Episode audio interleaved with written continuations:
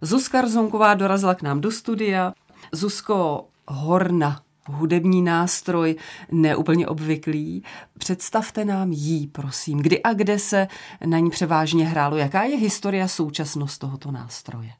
Tak eh, lesní roh eh, pochází už eh, hrozně dlouhá doba dozadu, už vlastně mm, se používala na různých akcích za Mozarta, jo, Beethovena, to se využíval dost lesní roh, což značí to, že Mozart napsal čtyři hornové koncerty solové, Beethoven taky napsal sonátu a nějaké dvojkoncerty, takže lesní roh jde strašně, strašně dozadu. A obdivuju hráče na tento nástroj, co kdysi hráli, protože nebyli ještě tak vyspělé moderní lesní rohy, jak jsou teď. Takže i pro nás je to kolikrát taková hádanka, jak to asi hráli, protože nebyly klapky, hrálo se všechno na naturhornu, všechno se dolaďovalo buď rukou, anebo pusou, anebo ladícími kolečkama. My to teď máme moderní lesní roh, vlastně všechno eh, spolu v jednom, takže velký obdiv, takže eh, lesní roh, tu bychom tady seděli hrozně dlouho, historiu neskutečně dlouho. Můžete se nám pokusit ten nástroj trošku popsat? Z čeho se skládá? Kolik má takových těch klapek, na které hrajete? Ano, lesní roh je vlastně plechový, dechový nástroj a skládá se, co se týče klapek, tak eh, většinou základní lesní roh, na co jsme se učili, jsou tři klapky což eh, věřím tomu, že pro děti, které se na to učí hrát, je to ze začátku velmi, velmi těžké, protože spoustu not eh, se musí tvořit rtama a trefit se do té noty, tak pro ty děti to není úplně nejjednoduchší. Jo? A pak máme už i lesní rohy se čtyřma klapkama, kde si pomáháme, se tomu říká vysoký lesní roh takže i jednou klapkou navíc, ale základ jsou tři klapky, plechový nástroj, který když by se rozložil do délky má 3,70, jak je kulatý a zakulacený, tak eh, tam vlastně žádná nota nemá svůj start a konec. Tam prostě buď to vynde, anebo to nevinde. Takže člověk fakt musí ten nástroj ovládat úplně do maxima a vědět, kdy jak si může dovolit tu notu zahrát, aby se neudělal profuk, jak se říká. Jak je ten lesní roh těžký? Kdysi byly velmi těžké, protože ten, i ten druh plechu se změnil, jo, teď ta výroba do toho, ale tak to si myslím, že ten nástroj má všeobecně eh, dvě kila, dvě padesát, takže to jde. A pro ty malé děti se vyrábějí ještě z lehčích materiálů, dokonce už jsem viděla i plastový lesní roh, jo. Teď už jsou i lehčí lesní rohy pro ty studenty, pro ty malé děti. Já si pamatuju, že některé, aby udrželi vůbec ten lesní roh děti, tak se dávali kšandy, aby jim to z těch ručiček nepadalo jako dolů, takže seděli a měli kšandy, aby se to drželo na tom těličku, jo, a tak. Já osobně, Zuzko, vnímám lesní roh jako mužský hudební nástroj. Máte to podobně? Ano, bylo to kdysi tak, eh, že většinou na to hrali pánové. Ale teď e, z vlastní zkušenosti, tím, že učím i na vysoké škole v Brně, na jamu můžu říct, že ten přetlak pánů a kluků už je malej. A většinou mám třídu docela dost holek, jo. A ano, byl to takový mužský, bral se to jako mužský nástroj, ale pak už jsem zažila některé ženy ještě přede mnou, anebo i ve světě, které na tom kolikrát hrály i líp jako pánové, takže ono to už tak úplně není ale je pravda, že teď je víc teda holek, protože dělám i kurzy v Broumově a kde mám skoro 90 hráčů, studentů. Mám rádo, že jsou úspěšné ty kurzy a 70% jsou to holky. Takže tak. My se k těm kurzům i k té vaší pedagogické kariéře ještě dostaneme, ale tak jste mi vnukla otázku. Já mám pocit, že k holkám patří takový hudební nástroj, jako je klavír, harfa, housle. A říkáte, že už hodně děvčat hraje na lesní roh. Máte pocit, že ta děvčata jsou třeba i povahou trošku jiná? Že jsou to takové holky od rány? Tam to je spíš od rodiny, já si myslím, protože Eh, nebudeme rozebírat tu smutnou dobu covidovou, ale myslím, že vela i nepolíbených rodin, co se týče hudebních škol, si uvědomilo, když samozřejmě umělci měli pak své výstupy v televizi a říkali, jak pláčou, jak nemají peníze a jak to je těžké, tak eh, vlastně veľa lidí se jí odklonilo od toho vůbec ty děti dávat na ty hudební nástroje. A pak je ta druhá myšlenka, když si ten rodič řekne, ne, ten můj Pepík bude dělat to a to, no a tak dobře, tak ta holčička zkusí to a to. Takže já si myslím, že tam je ten zárodek toho, jo, proč to tak je. Ale musím říct, že když přijdou na přijímačky kluci, já jsem hrozně šťastná. Jo, protože eh, holky hrajou fantasticky, ale kluci zase mají jiný přístup mentální. Oni se neskládají, když se jim něco nevydaří.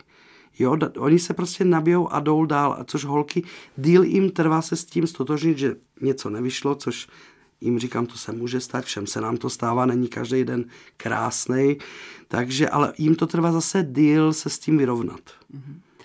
Zuzka Rozounková, naše přední česká hornistka, je naším dnešním dopoledním hostem. No a když už tady mluvíme o hře na lesní roh, tak bychom si měli pustit ukázku.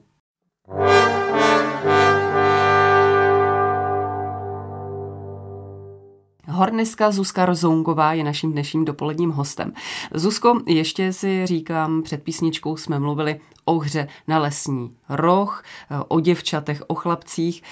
Mají to třeba chlapci snadnější, tu hru na lesní roh, i tím, co se týká jakoby hlasivek, protože oni mají jinak uspůsobené celé tady ty dýchací cesty, ohryzek, než holky. Mají to v něčem snažší? Myslím si, že určitě ano, co se týče kapacitu dechu. Jo, ty plíce oni mají silnější a větší objem toho dechu. A s tím ohryzkem, to jsem se setkala, to je, to je hezké, že se ptáte.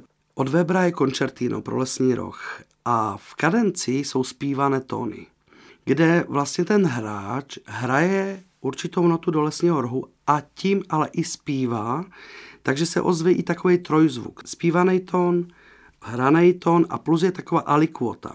A je pravda, když jsem se na nějakou soutěž tímto koncertem chystala, měla jsem s těma zpívanýma tónama problém a nechápala jsem proč. A pak mi to profesor Petráš vysvětlil, ano, chlapi tím, že mají ohryzek, oni si vlastně ten zpívaný tón o něho jako opřou. Jo? Mají tam odrazový můstek, což my ne, my máme pořád ten krk rovnej, takže hrají a teď chci zpívat, ale nemám tam žádný záchytný bod, což chlapi mají.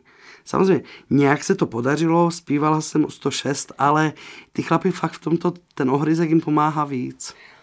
Umí člověk, který hraje na hornu, zahrát třeba i na jiný dechový nástroj, jako třeba trubka a podobně? Určitě ano. Ten nátrubek lesního rohu a trumpety není zas až tak rozdílný, jako třeba lesní roh, tuba, trombon. To už jsou velké rozdíly, ale mám kolegu, který dokáže hrát se mnou koncert eh, ve Foku na Lesní roh a pak jde někde si ho pozvou hrát na trumpetu a on to zahraje. Jo. Já jsem to teda neskoušela, ale dá se to. Existuje snad nějaký hudební nástroj, na které ženy nehrají, si tak říkám, třeba i z těch dechových? Já teď už vůbec tím, že jezdím do, do zahraničí v orchestrech a vidím tubistku, vidím trombonistky a jsou i u nás trombonistky a výborné, takže vlastně já už ani nemám myšlenku, co by asi tak nemohli dělat za nástroj. Já myslím, že už teď ženy můžou všechno. Když se trénuje hra na lesní roh, musí se nějak speciálně cvičit i dech, nebo v čem tkví základ toho cvičení? Opravdu je to dech. Vlastně alfa omega hraní na nástroj je dech, protože pro nás je přirozené dýchat do plic. Když jdete po ulici, vlastně člověk si to neuvědomí, dýchá. Já jsem si všimla, že já už nedýchám plicema, ale pořád vlastně bránici, což nevypadá úplně sexy, když pořád na to břicho eh, jo, se vám pohybuje a to, ale je to už taková deformace dechová, ale u nás je potřeba eh, dýchat tak, jak zpěváci dýchají ještě zadní bránici a existují hráči, kteří mají nekonečný dech, to znamená, že se nadechnou do bránice, hrají a vlastně dokážou se i nosem, aniž by ten tón zmiznul, přidechnout zadní bránici. Takže u nás je velmi důležité dýchat bránici a pak se jí míň chybuje. Jo, ta bránice, vždycky říkám studentům, ta bránice nás zachrání v jakýchkoliv situacích, tím, že dýcháme bránici. Zuzka Rzounková je naším dnešním dopoledním hostem. Já si říkám, Zuzko, u vás doma se muzicírovalo? Chci se dobrat těch počátků vaší hry na lesní roh? Ne. U nás eh, v rodině byli všichni a do jedného doktoři. Ano, poslouchala se určitá hudba, ale nebylo tam vůbec ke klasické vůbec nějak blízko, ale měla jsem štěstí, že mě jedna paní jako nějak objevila, tak na hudebku se zháněli, vždycky se zháněli lidi na hudebky děti, aby byli, tak na Zobcovou flétnu, tak toto začalo, mě tam mamka přihlásila, ale fakt u nás to nebylo vůbec nijak vedené, ani my spíš jsme dělali sporty s bratrem a, a tak, takže ne, ale mně se to hrozně líbilo, ten lesní roh. Takže vy jste začala vlastně na tu zobcovou flétnu ano. a lesní roh už se vám líbil jako dítěti? Lesní roh se mi líbil jako dítěti, ale po zobcové flétně většinou na hudebkách se hraje dva roky, aby se ty děti naučili dýchat správně a tak dále. To je takový základ. Já jsem vůbec nevěděla, co je lesní roh, ale den před určitými přijímačkami na hudebku jsem viděla švédskou filharmonii a mě tam zaujal trombon. A hrála dokonce nějaká paní na trombon, takže když druhý den jsme přišli na hudebku a mi představovali lesní rok, který jsem vůbec neznala, tak jsem řekla, že bych ráda hrála na trombon, no to se mi líbí. A ještě fakt tady trombonistky nebyly v, České, v Československé republice, lebo já jsem ze Slovenska. Takže mě oznámili, že ženy nehrají na trombon. Brala jsem to, že to není pravda, ale dobře. A dali mě na lesní roh. A já děkuju, děkuju všem, co bylo nade mnou, že mě dali na lesní roh. Přece jenom ten přechod z té flétničky na ten lesní roh musel být velmi skokový, protože na té flétničce máte spoustu dírek, které mačkáte a přece jenom tady máte nějaké tři klapky. Nebyl to problém? Ne, nebyl, protože to jsou fakt pak takové začátky, že se začne bez klapek hrát, pak s první klapkou, druhou. Takže ono to bylo takové, ale mě fascinovalo, já, já miluju velké věci, jak symfonie, tak velké i nástroje. A ten lesní rok byl v tom mém, kolik mi bylo, sedm let, to byl velký nástroj, takže to bylo přesně ono, že to chci nosit. Byl těžký, ale já jsem poctivě to nosila, takže to, je pro, to bylo pro mě úplně úžasné, že mám něco tak velkého vedle sebe. Dělají se nějaké horničky pro děti? Ano, ano, ano, už se dělají, kdysi se nedělávaly, ale teď se už dělají takové menší právě, aby ty děti nemusely mít ty kšandy mm-hmm. a aby to i chytli do ručiček, protože i pravá i levá ruka jsou použity, aby dosáhli, takže ano, dělá se. Jaká byla ta první skladba, kterou jste na lesní roh zahrála? Já si vzpomínám velmi dobře, teď se směju z, z pocitu, že učím sama, sice vysokoškoláky, ale jsem si říkala v hlavě, toto bych v životě dítěti nedala. Byla skladba, která se jmenovala Žežulka. To mě doteď, prostě nějaká obsaná skladbička, kde bylo hrozně moc nasazovaných not a trefit se do nich byl velký problém. Jako mám to doteď na videu, trefila jsem ty tony, ale jsem si říkala, že já jsem mohl hrát něco lehčího. To, když to teď dám dítěti, tak chudák se netrefuje. Tato skladba Žežulka mě udělala vlastně kariéru v lesním rohu. Když vystupují hornisté, tak eh, my je máme spojené s nějakým orchestrem, ale ano. vystupuje se i solo? Není to takový nástroj, jako třeba housle, kde si klidně houslista, který je fantasticky, řekne, budu se živit jenom solově. To je víc populárné, to je pravda.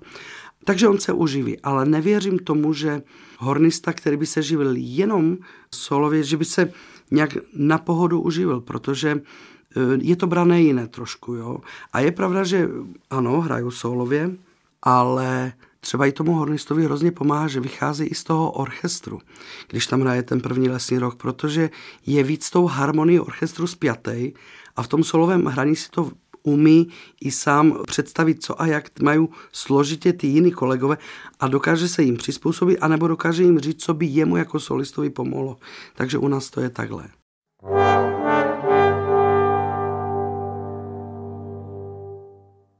Zuzka Rozonková je naším dnešním dopoledním hostem. Zuzko, odráží se třeba vaše povaha v tom vašem hudebním projevu? A nebo nemusíme mluvit třeba konkrétně u vás, ale můžeme to říct obecně. Zda se z vystoupení hornisty dá poznat, jaký je člověk. Jestli spíš introvert, extrovert, nebo střelec, nebo člověk usedlý. Mně se hrozně líbí vaše otázky. To jsou úžasné otázky, protože na to se málo kdo ptá, ale dá se to poznat já bohužel, anebo bohu dík, mám zase, když hrají, tak já to potřebuju dát i do takového, já tomu říkám mini tanec, jo, co se dá u toho nástroje dělat. A já nedokážu, jednou jsem si zkusila, že se nepohnu, že budu jenom hrát. Já jsem tam nasekala hrozně moc chyb, protože to nebylo z té podstaty mé povahy. A člověk se chtěl v určitém místě nějak pohnout a prostě mi to nejde. Ale znám hráče, který se postaví, odehrají od začátku do ani se nehnou. Ale pro mě, třeba pro posluchače, on může hrát krásně, ale je to fakt můj názor. To není názor, to je, můj, je to nuda. Protože já potřebuji opticky vidět, že tak fajn, něco vyšlo, tak se usměje, něco se úplně, tak trošku je takové, ale já, já chci s tím hráčem být na pódiu, s tím to sdílet. A když on se mi tam jenom postaví, odehraje bezchybně, tak si řeknu, tak bylo to hezké, ale chybělo mi tam něco. Chybělo mi, aby mě přitáhl do té hudby. Stejně, já neznám houslistu, který by jenom stál. Vždycky udělá nějaký, se tam vžije do té formy. Takže známý kolegu, který hraje fantasticky, ale on se postaví a jak se postaví, tak odejde. Takže to mě úplně nebere. Ale zase si člověk někdy zase tím tancem může ublížit, že mu to uteče pak na ty puse. Jo? Je to od povahy, říkáte to správně. Hmm. Když uvaří dvě kuchařky svíčkovou, po každé ten výsledek trošku jiný. Je. Platí to i ve vaší branži, když dostanete stejný nástroj, stejné noty, takže ten výsledek může být v něčem jiný. To už vlastně trošku vyplývá Určitě. z toho, co jste řekla. Ano. Hmm. Vy, Zuzko, nejste jen takhle jaká hornistka, vy jste profesionálka. Kde všude hrajete? Solově teď je toho víc, protože jsem si našla i takový projekt, kde není Krásné koncerty jsou Hornové, Strauss, Mozart, jak jsme se bavili, Glier. To všechno člověk má už za sebou. Ale je pravda, že i jak stárne, tak si už hledá zase i trošku jinou parketu solovou a našla jsem třeba eh, koncert, který jsem teď eh, hrála na festivalu eh, v Broumově za poklady od Nikolaje Goreckého Lesní roh, klavír, klarinet a smyšcový orchestr. Nádherná věc. Já jsem se do ní úplně zamilovala. Takže nabízela jsem to i tady, ale nakonec pan ředitel chtěl Štrauze v pořádku, ale spíš už si vyhledávám tyhle ty, uh, věci, protože člověk chce poznávat něco nového. A bojím se, aby jednou, když pořád by byl Strauss, protože za dva týdny letím do Finska hrát solově Štrauzem, bojím se, aby člověk vlastně toho Strauze už nebral tak samo. Já pořád chci tomu dát nějakou něco, nějaký patos, že teď hraju Strauze, ale aby člověk do toho nezapadl, jasný, zítra je Strauss. Ne, ne. Takže proto si hledám i něco jiného a za dva týdny jsem ve Finsku, další týden jsem s Plzenskou filharmonií, kde hraju od Benjamina Britna pro solo Lesní roh zpěv, to bude zpívat Martin Šrejma a Plzenská filharmonie nás bude doprovázet plus do toho mám zase další nabídky do Německa, takže tam se snažím i toho Goreckého dávat, protože ve Varšavě jsem v únoru zase s Goreckým, takže tohle to mě hrozně, hrozně baví a chci už těch Štrauzů nechat na studenty. Dá se na lesní roh zahrát třeba i nějaká moderna? Dá. A dokonce mám jeden krásný přídavek, takže doufám, že když dopadne dobře koncert, tak tu modernu jsem si nechala upravit eh, od Krištofa Marka, skladatele, pro lesní roh a smyčce a tu bych chtěla dát na kterou se nesmírně těším, takže si říkám, ano, Štrauze musím zahrát skvěle, aby jsme došli k přídavku. Vyučujete na jamu, jak už tady zaznělo. Jaká jste Zuzko učitelka? Někdy nad tím přemýšlím sama. Mám tam svého bývalého pana profesora Petráše, který mě učil, teď jsme kolegové. Já si myslím, že tím, že pořád ještě aktivně hraju v orchestrech a zúčastňuju se v porotách soutěž, na soutěžích a tak jako porotkyně a hraju solově, umím každého žáka pochopit, když se daří alebo nedaří. Ale zase na druhou stranu hrozně vyžaduju.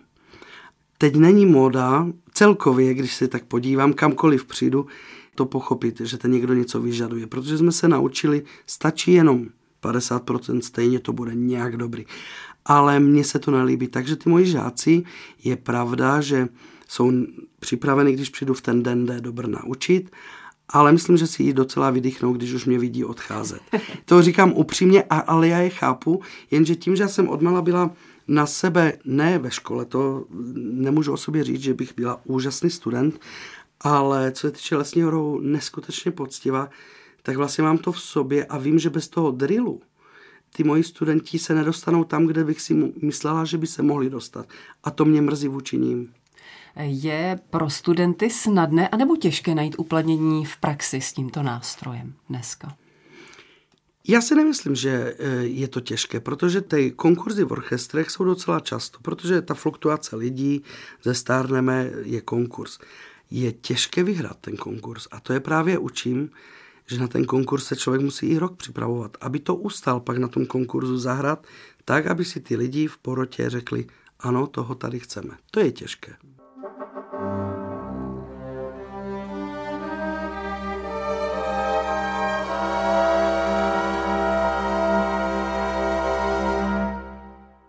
Zuzka Rozounková je naším dnešním dopoledním hostem.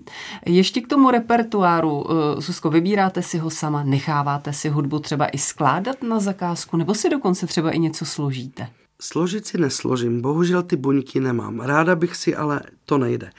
Ale teď jste natrefila, příští rok bude velké překvapení, protože jsem si nechala napsat hornový koncert, novej, od pana Krištofa Marka, vlastně to říkám teď poprvé do éteru, a v listopadu to budu premiérovat s Fokem, se svým domovským orchestrem a jsem za to hrozně šťastná, protože to je to, co říkám, chci něco nového objevovat, něco nového tím lidem dávat a na to se hrozně nesmírně těším. Setkáváte se třeba i se zahraničními hornisty, necháváte se jimi inspirovat, anebo třeba si poslechnout a nechat tak eh, lebedit vašemu uchu tu jejich hru? Zahraniční hornisty si zvu každý rok do Broumova a vždycky tam se snažím tím dětem dovést do Broumova úplně na cíp republiky těch nejlepších hornistů, co jsou v Evropě, ve světě. A fakt se tam vystřídali první hornisty Berlínské filharmonii, Luxemburské filharmonii, ty nejlepší, co učí a hrajou. Takže a pak se po tom týdnu na těch kurzech s nás stanou velký kamarádi. Tím, jak tam oni učí, vlastně se inspirují i tím, co vlastně oni říkají tím studentům. A pak tam hrajeme vždycky na závěr zase festivalu.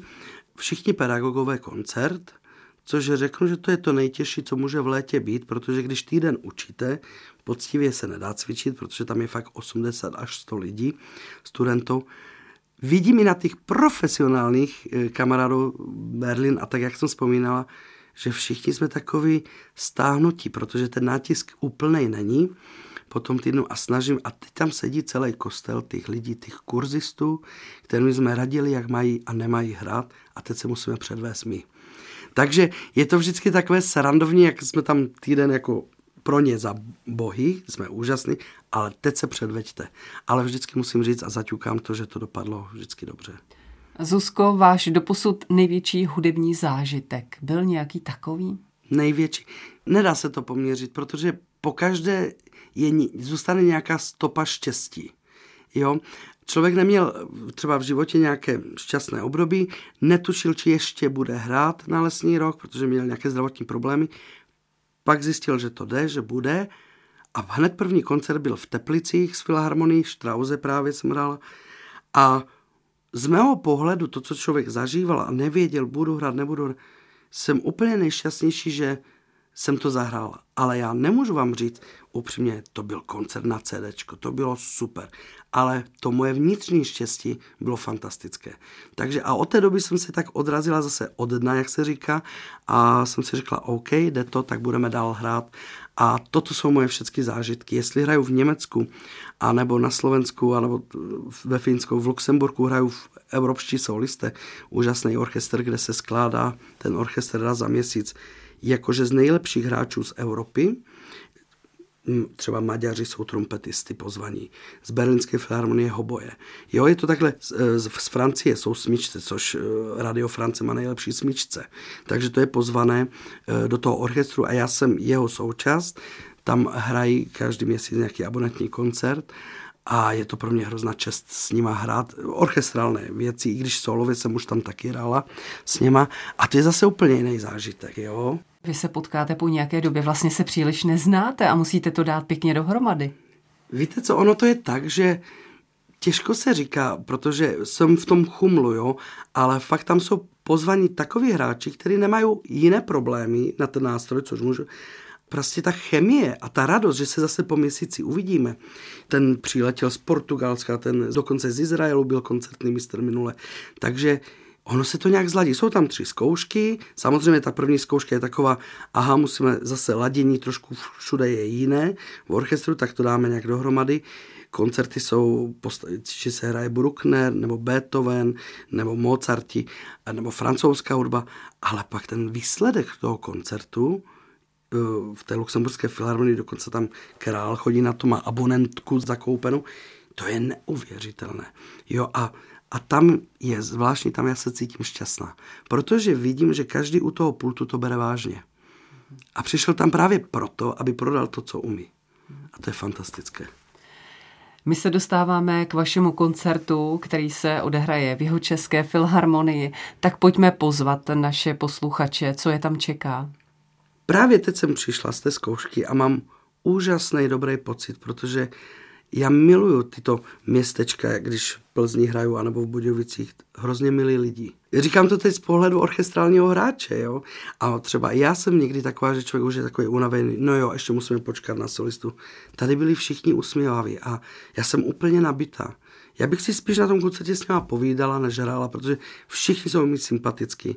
Diriguje to pan Patrik Červák, mladý dirigent, vynikající a chtěla bych pozvat kvůli té atmosféře lidí na koncert. Zítra dokonce je veřejná generálka, pak je večer koncert, v čtvrtek se to opakuje, ale hlavně vás všechny zvu na přídavek. Prosím vás, přijďte.